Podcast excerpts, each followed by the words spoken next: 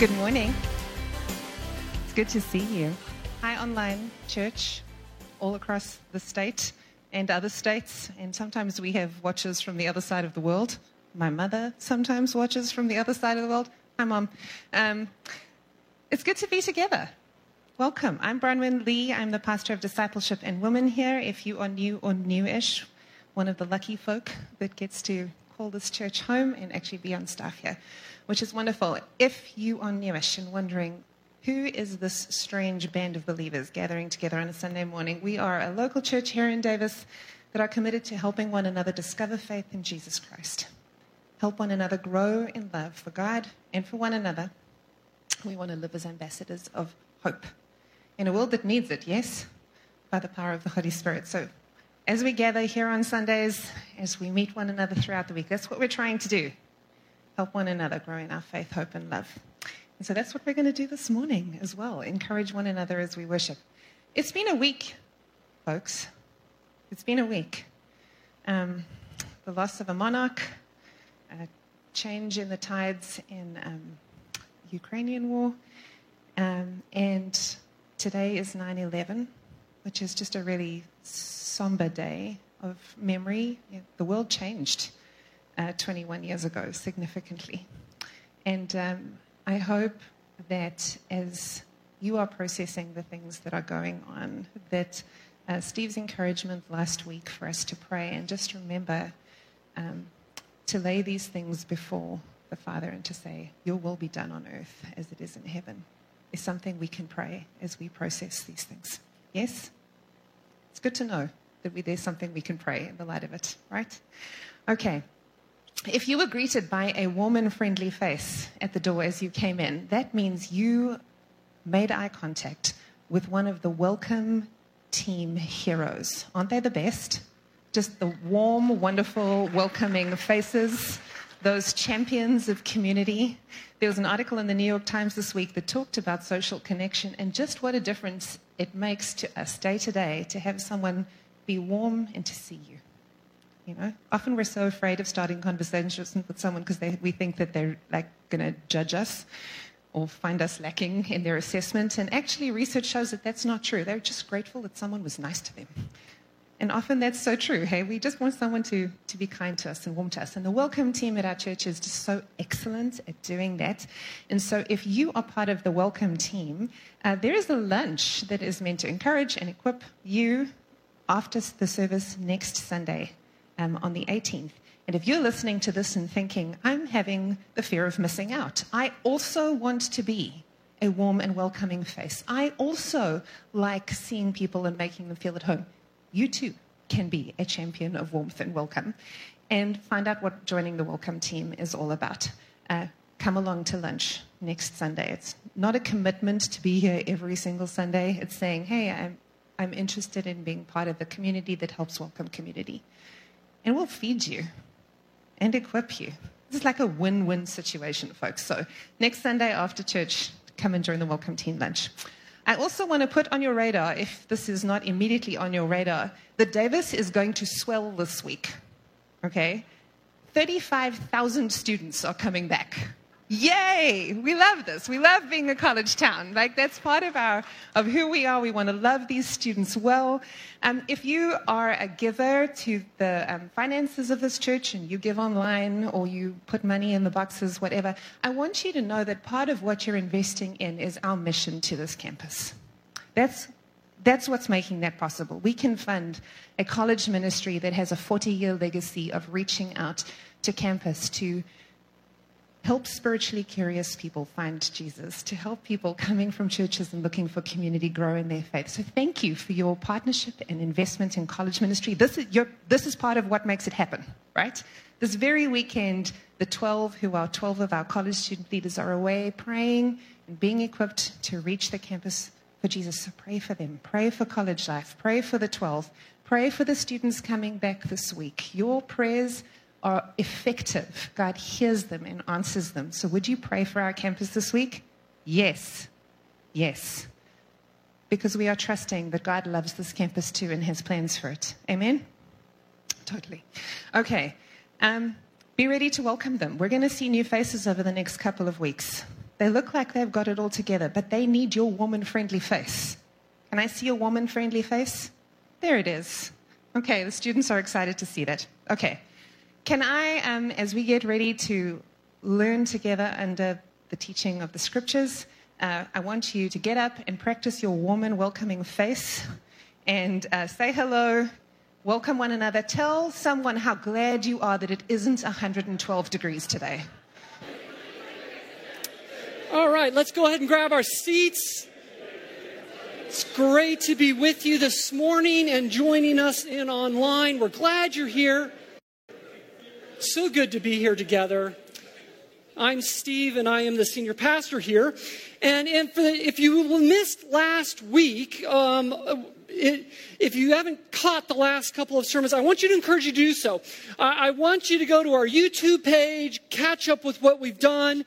Um, or get to our, you know, get the sermon podcast we got going, you know, on your venue of choice, you know, Spotify or, or Google or Apple, um, because I'm urging you to do that um, and to catch every sermon in this series because during the month of September, we're talking about the gospel. Because after after all, we, we too often confuse the gospel with simply being about forgiveness and heaven, which are actually the proverbial tip of the iceberg in the way that Jesus talks about it. And all of the writings that the New Testament makes that elucidate, explain what Jesus had said. And so last week we, we started a gospel definition for us that we could kind of get. Um, we said the gospel is the good news of God's kingdom breaking into history through the life, death, and resurrection of Jesus Christ. That's the macro view of God breaking in his kingdom. That, that Jesus has brought the up there in heaven down here to the brokenness and depravity of our world. And that ellipsis right there that little bitty ellipsis signals that we've got more pieces to add to this definition each week for the rest of September, which includes today. Right? But let's start here with this movie. Have you guys seen this movie? It's called 13 Lives. If you have Amazon Prime, you're going to go home and watch this after we talk about it a little bit. 13 Lives is this breathlessly intense Ron Howard creation. Yes, Apollo 11 come alive based on the true story of the rescue of 12 Thai teenagers and their soccer coach from the Tham Luang Cave. It was a story that was splashed all over the news, and so maybe you've heard of it. Um, but what happened was, is that after a soccer practice, a group, uh, this group ventured into this Tham Luang Cave. And right after they entered, the skies opened up and monsoon rains fell. And it was such a torrential downpour that the cave quickly filled up with water right behind them. Um, and trapped them there. And once the parents realize that their kids are missing, you know, in a panic, they, they rush to the cave and they, they try to retrieve them. But the cave and the waters, they proved impenetrable for these parents. And so no one knew if they were dead or alive and just trapped.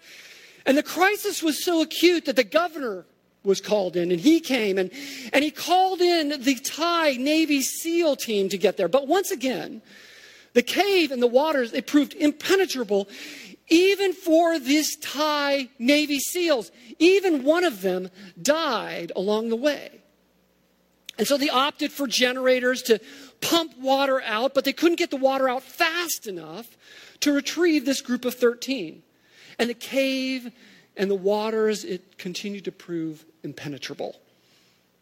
And that prompted thousands and thousands and thousands of volunteers from around the world to descend on this little part of Thailand, all in a concerted effort to help out with whatever skills they could offer because time seemed to be running out.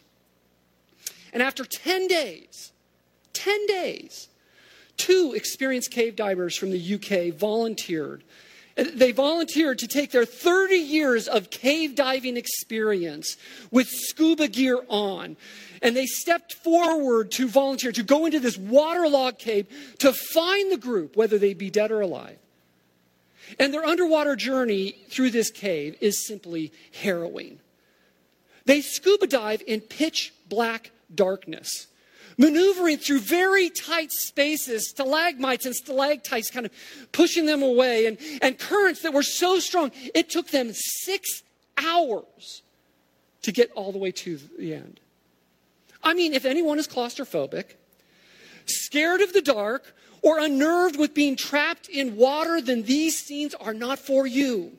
Fast forward them, okay?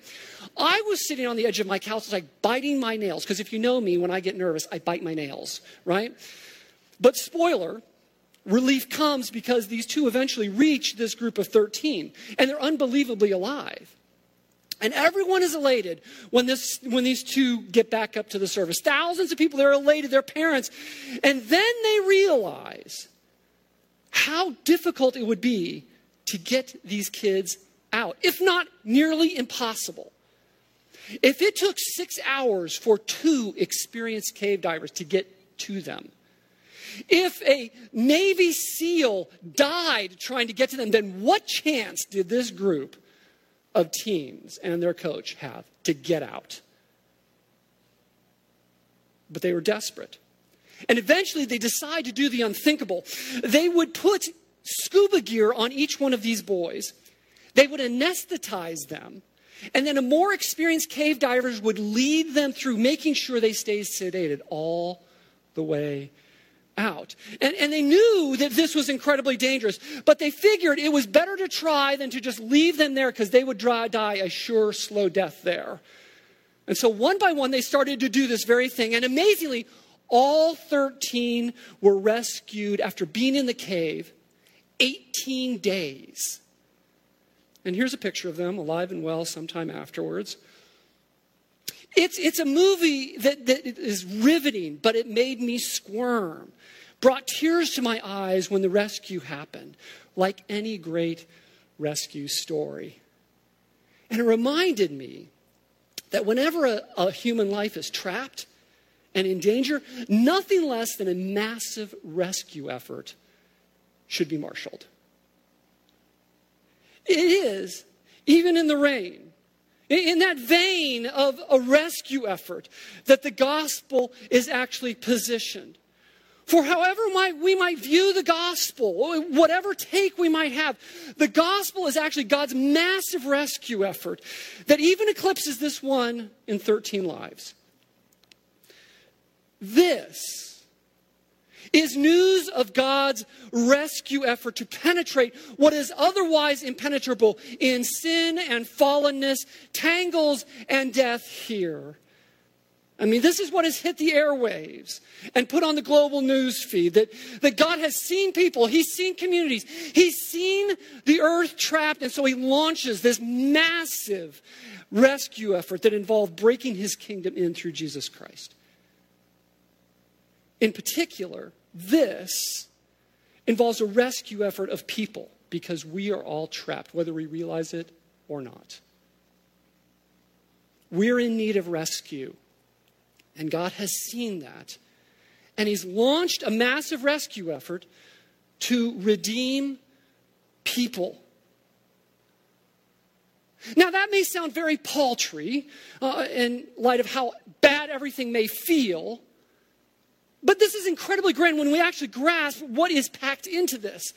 I mean, so we deep and so wide is this concept that it, Paul needed Romans chapters 1 to 8 to unpack it and touch on it. And over the years, theologians have spilled mass quantities of ink. They've killed entire forests writing about the depths and the intricacies. Can you help me out with that word? Intricacies. Thank you. You rescued me. to unpack it. Now, obviously, we can't go into that kind of detail this morning, right? Um, we could, but we might be here a bit.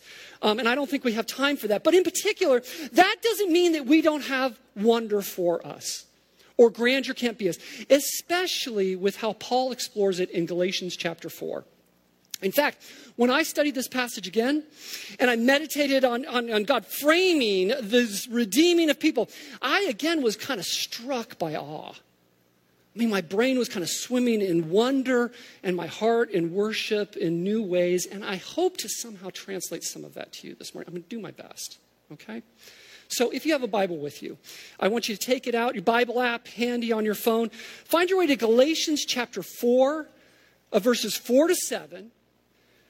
And I want you to appreciate how God redeems us from, how He redeems us for, and then how we can experience it in the present. If you grabbed one of those blue Bibles and you're looking for Galatians 4, chapter, uh, verses 4 to 7, it's page 974. And with it open on your lap, you can follow along while Callum Lee comes up and reads it aloud. So let's listen to this.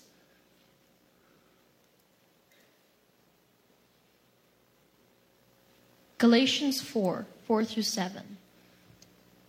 But when the fullness of time had come, God sent forth his Son, born of woman, born under the law, to redeem those who were under the law, so that we might receive adoption as sons. And because you are sons, God has sent the Spirit of His Son into our hearts, crying, Abba, Father. So you are no longer a slave, but a son. And if a son, then an heir through God. This is the word of the Lord. Now, this is a breathtaking passage. If we'd slow down long enough to let our imaginations engage with what has happened and attached to this vision that Paul gives us, he said from the outset, he says, But when the fullness of time had come, God sent forth his son, born of a woman, born under the law. The fullness of time. Who knows this except God? Who knows times and exact moments to do the exact thing? We have to estimate our way through it. God knows with precision. God is eternal filling all time and extending beyond it to eternity past and to eternity future. And so God knows the time. And he could decipher when the time was ripe and when it was full to send his son on this rescued effort for us. To send him too soon would mean the time was green, so to speak, not ripened for God's purposes to be accomplished fully. To send him too late uh, would mean the time had gone beyond its prime. and it had rotted conditions for God's purposes to thrive in this world, in history. And so, in the fullness of time, God sent his son to enter into humanity as Jesus to live under the Mosaic law of the Old Testament, as well as more broadly of being subject to the rule of God's law over humanity that we sense in our consciences, that we feel in our guilt and in our shame, that we experience with not being able to forgive ourselves for certain things. It's from that posture, it's from that place that Jesus would be able to redeem those who were under the law so that we might receive adoption as sons. To redeem people is an essential facet of what God was up to with Jesus breaking in his kingdom into history. And this word, redeem, may bring a lot of associations to our mind, uh, like compensating for something bad, like redeeming our past, right? Or like exchanging something else for, uh, like redeeming a coupon at a grocery store, or redeeming tickets for a prize, right? But when Paul uses this word, he was borrowing language from the slave world, where to redeem meant to pay the full price to, required to free a slave. It was to pay the price tag attached to a slave that would cover their debt that they owed, or cover what they owed from being a prisoner of war. And so, in a very real way, Paul is saying something rather shocking to you and to me. He's positioning us as enslaved. Everyone is under the law, being subject to upholding God's standards as those who bear his image, carry the privilege and responsibility to represent him and reflect him wherever we may go, where we live and where we work and where we play. And we feel that enslavement to some extent. We, we sense this to be true. We feel trapped in many ways, don't we? in the shame and guilt of our consciences, in not being able to forgive ourselves, in struggling to feel at home with just being ourselves and maybe in our bodies, or in sensing some mysterious oppression over us. And all of that is why many of us, why so many of us are in this mad scramble to find and experience freedom. We're, we're, striving from, for freedom from restrictions because freedom is just that precious.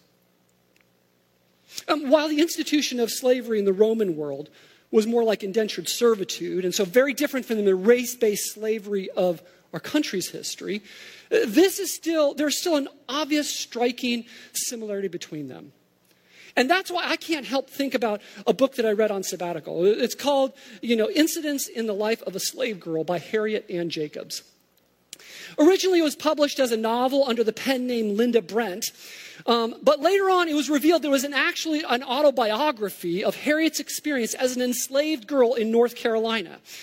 And Harriet says that her experience was actually tame in comparison to other enslaved people. But being, you know, enslaved, and as a female on top of that, she was in an incredibly vulnerable and desperate situation.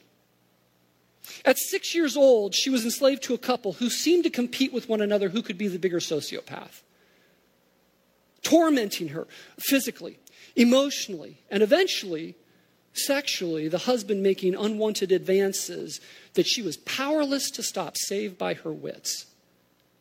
And Harriet was just desperate for freedom. And so when she got older, she ran away, but not too far. Her mother had actually been a freed slave. And so Harriet ran to her grandmother's place and ends up holding up in a crawl space above her grandmother's shed. And it was cramped and it didn't even allow for her to do anything but actually lay down. And it was also leaky letting in you know rain and whatnot. And it was rat infested and she stayed there for seven years for seven years she endured you know the heat of north carolinian days which we had our heat last week north carolina throws in humidity as a good option as well and she had to endure those cold December nights, coming out only at night to stretch her legs. And all the while, she's battling rats, rain dripping in on her. It, it, it's an unbelievable what she endured. But that's how desperate she was for freedom. And that sort of crawl space was actually freer than being trapped in slavery. And it eventually paved the way for her to get freedom in, in the North. She was willing to do anything to be free. And because we share her humanity, we feel that same sort of drive for freedom. And that's why some of us, we look to politics, don't we? Thinking that if we had political freedom of the left or, or the right, then we'd be free. Then we would be happy and things would be right for us and as they should be for everyone else. And others of us have looked to our desires within to, to figure out an outlet, believing that if we only had freedom to express those desires uh, in the ways that we wished to you, then we'd be free. Then we'd be happy because we'd finally be satisfied. And others of us, we've looked to a cultural identity or an expression, thinking that if we were only free to be whoever we wanted to be, then we'd be happy because we'd stand out or we'd be able to describe our inner world, we'd gain some sort of clarity in the confusion that we feel. And others of us, we just look to money, thinking that if we just had enough, then we'd be free from debt, free from to buy whatever we want, free from worry, free to be happy. And still others of us, you know, we've just opted to find that soulmate thinking if we only had that person that kind of just matches us completely, then we would be free. Then we would finally be everything we'd want to be because we'd have that one. And listen, I, we could keep going on and on, couldn't we? I mean, imagining for ourselves, because we have looked to as many avenues for outlets for freedom as here sitting in this audience and, and, and those watching online. But listen, listen, listen. All those efforts are simply trading one set of fetters for another. It's, it's, it's swapping an enslavement of one kind for an enslavement of a different kind that is equally disappointing and hurtful. It's fetters of a fragile identity crumbling underneath the winds around us and the whims within us. It's leg irons of transactional relationships that we require of other people's to affirm us, leaving us with this pained inner loneliness, lack of real connection that we long for. It's chains of addiction, numbing us to the pain, but crippling us with even greater burdens. It's the continued prison of shame and guilt in our consciences and the iron bars of not being able to forgive ourselves of those certain things. Basically, going down those avenues, we feel the initial rush. I, I, totally understand it. I get it because I've tried it, only to predictably and inevitably feel how it loses steam to make us free and to make us happy. And that loss of steam just signals a greater enslavement upon us that just another hit from those things won't get us out of, which then clues us into a more dire one coming in eternity with God. And God has seen that about us. And He has launched a massive rescue effort in sending His Son to be born as Jesus and live under the law. And there, under the law, He would live the life that we should have lived. And He would die the death for our sins that we deserved at the cross to redeem us from the slavery. He paid the price tag to free us, giving us credit for his life before God and dying to pay any outstanding debt that we might have with our sin before God. If we receive Jesus in faith, follow him thereafter. And in that way, he brings us our pardon. He brings us our release now and then fully so in eternity before God as part of God's kingdom agenda breaking into history. And that means any of us can truly be freed if we'd only come to Jesus in faith. Admitting our sin, trusting God, Jesus, to have lived and died and rose to pardon us and release us, and then following Him in life. That's the pathway to freedom. Haven't we tried those other avenues enough and felt the disappointment deeply enough yet? I mean, haven't we heard from people much older than ourselves uh, that where those avenues actually end up? If you haven't taken the step of faith and expressed that to God, then what else do you need? Some questions answered? Some time to verbally process with someone else? more experience with the Bible and, and what it says. I would suggest to you that, that the freedom and the redeeming of Jesus is worth your time and your effort and your thought to consider if you want to believe it. And if and when you're ready, you can take that step of faith. You know, in the quietness of your heart, there's no giant religious opportunity that you need to do. Just speak to God about that. And you can grab me. I'd love to help you out. Any one of the staff would love to help you do that, even after the service today. But this, if this is a step that you've already taken, then I ask myself and I ask us all do we appreciate this pardon and release? Or is it relegated to some religious corner? I mean, can we trust that if God doesn't hold anything against us, then why should we hold anything against ourselves and move towards forgiving ourselves? Would we trust Jesus enough that he actually brings freedom, not you know, a killjoy in our life, enough to follow him wherever he leads us in life with what he teaches and what he models for us. I mean, w- would we reject those other freedom plans that, that are bandied about all around us, that we feel deeply promoted within us, promoted around us, that we'd embrace the freedom that Jesus really gives in what he has done? and what we would live like he would live and love like he would love, with his style, with his poise, with his gravitas.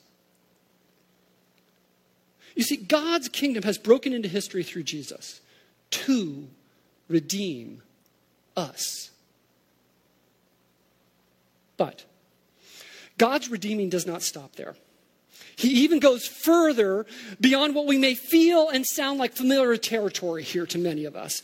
He not only redeems us from slavery, he also redeems us for something magnificent. Look back to that verse again and notice the other part of the redeeming so that we might receive the adoption as sons. I mean, do you see? It's not just that we've been redeemed from slavery, we've also been redeemed for adoption as sons. Now, at first, I, you know, it sounds like no big deal, and maybe even a little bit sexist for Paul to say that, right? But it's actually quite the opposite. Let me explain here. Adoption didn't function then like it functions today. Adoption would happen when a wealthy older man did not have a male heir. Daughters in that day could not be an heir because it was not a part of the rights and privileges of living in the Roman world or the Jewish world for that matter, unlike today. And so what Daddy Warbucks would do would be look around for a worthy male heir. He'd choose a male servant that he really liked. He'd choose a boy that seemed to brim with potential, and then he'd adopt that man or that boy. And at the moment of adoption, that boy, that man, would cease to be what he was before and what station he held to being the adopted one, the adopted son of that wealthy man with all the rights and the privileges and honor in, an, in that man's estate. And he'd carry his adopted father's name out into the outside world. And so, Paul, he's actually suggesting something quite radical here that God redeems for adoption unlike anyone else did in that day. God redeems men and he redeems women for adoption as sons. And they both have all the rights, all the privileges, all the honor of being on God's estate, regardless of their gender. There are no second class citizens in God's family, he's saying, like there were in the Roman world. Jesus became what we are so that we could become like he is as a son and have God as a father, enjoying all the rights, all the privileges, all the honor of being God's beloved progeny. Now, I know that this idea of God being a father always ends up kind of being filtered through our lens of our own fathers. And with so many in a room like this, so many watching online, you know, the, the, the chance for misinterpretation are seemingly endless. And that's why I've always appreciated Dane Ortlund's comments about this. He noted that some of us have had great dads, and others of us have had dads that were, you know, who horribly mistreated us, you know, or abandoned us physically and or emotionally. But whatever the case, he says, any good that we've had from a dad is only a faint glimmer to the goodness in God as a father. God's fatherly goodness exceeds whatever good we've had in our own good dads. And the bad that we've experienced with any earthly dad is a photo negative of the good that we have with God as a father. That God's fatherly care and love is a polar opposite to the bad and the less than good that we've had from our dads.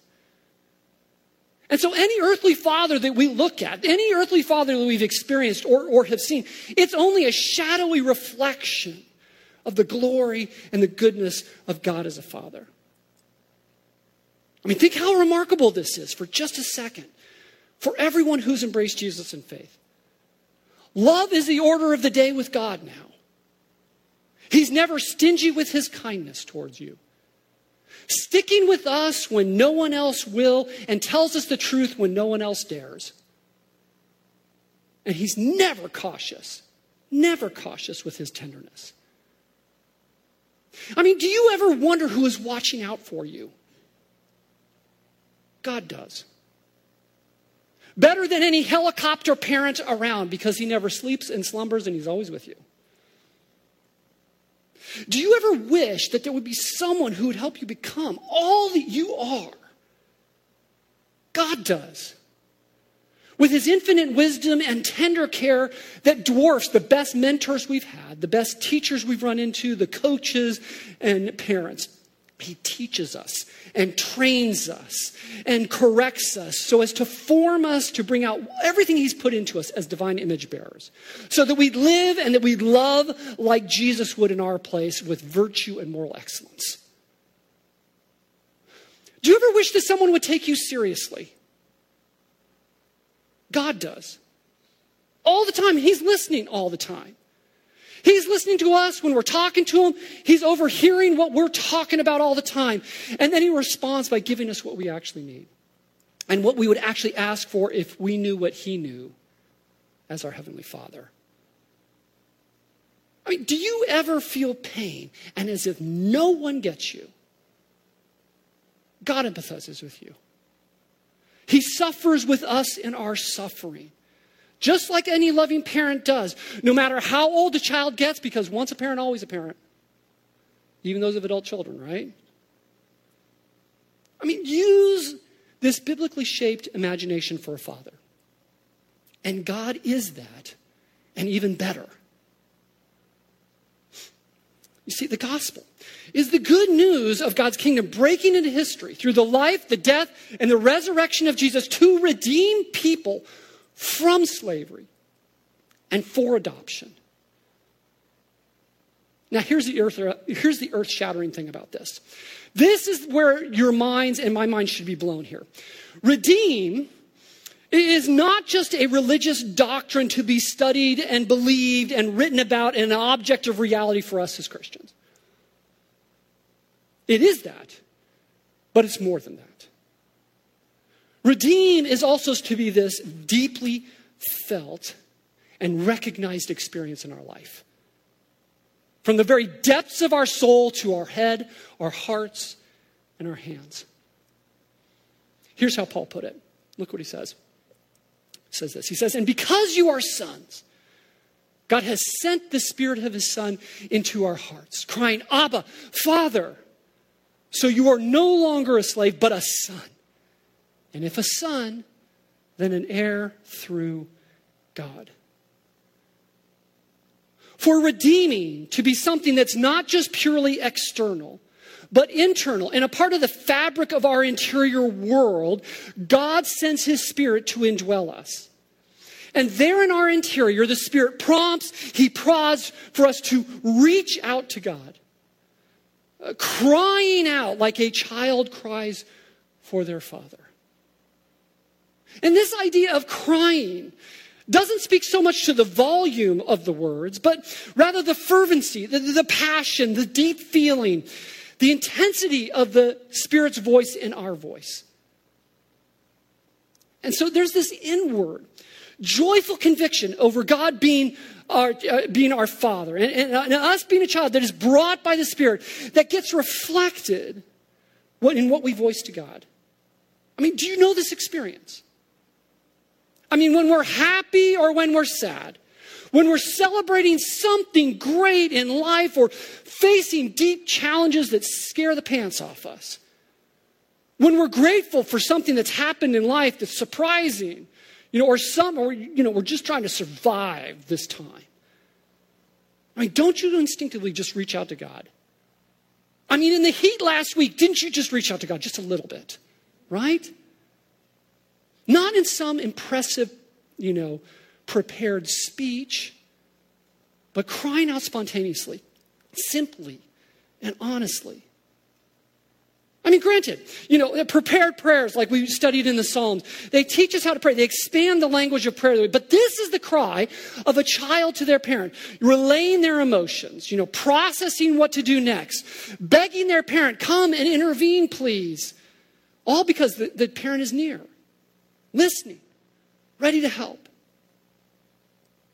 It makes me think of this man, um, Isaac Bashevis, Singer. Uh, he was a Polish born Jewish writer. He won the Nobel uh, Prize for Literature in 1978 for many of his works of fiction, actually, that depicted Jewish life in both Poland and America. And once he commented, he made the comment, he said, Whenever I'm in trouble, I pray. And because I'm in trouble all the time, I pray almost constantly. Right? You see, this is the knee jerk reaction. That instinctive move to tell God something. Even if it's not, you know, really well rehearsed, cleaned up, it's just bold, it's just brash, it's just raw. That's actually the spirit in our interior. That God has redeemed us from slavery, that we've become sons and daughters of God. It's the Spirit's movement, even if we don't put our finger on it, to give us confidence that God is actually near enough to hear. The help that we, we can be bold and brash with God and honest with God, like a child is to their dad. The assurance that God will actually do something about it if he hears it. But now, now that we put our finger on that instinct that you would have had, that I have had, we can appreciate what those inclinations are, right? We're not in the dark anymore about this. They're not just empty wishes, it's God's Spirit stirring in us to reach out to God as a Father to live out what Jesus has done in redeeming us from slavery, to be adopted as sons. And so now, now you can cultivate that.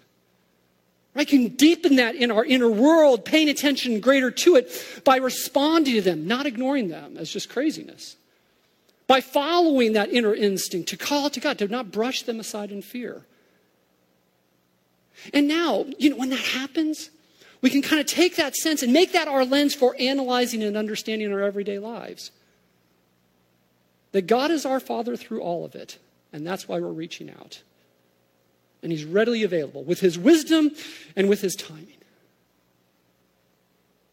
And then you see that sense of being redeemed from slavery, that sense of adoption, it only grows in our interior world as a lens for how we view and how we live life.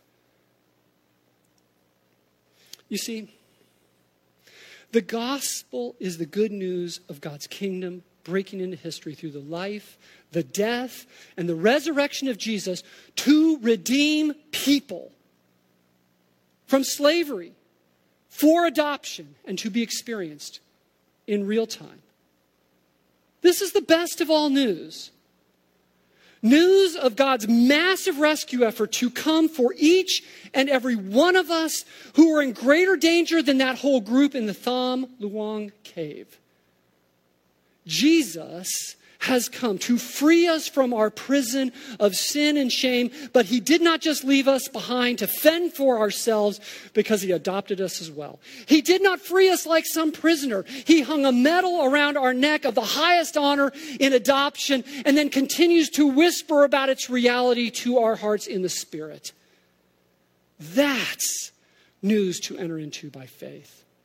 And good enough news to rearrange our entire life around, and as well as the lens of what, how we see and operate in this world, is it not?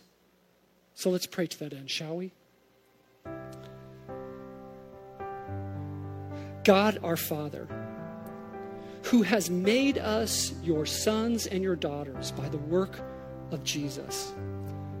God, I pray for us that we would feel this deeply that we would be able to recognize your spirits, whisper in our spirits that we are free and that we are adopted and there are no second class citizens, no matter how we may feel, there are no second class citizens with you.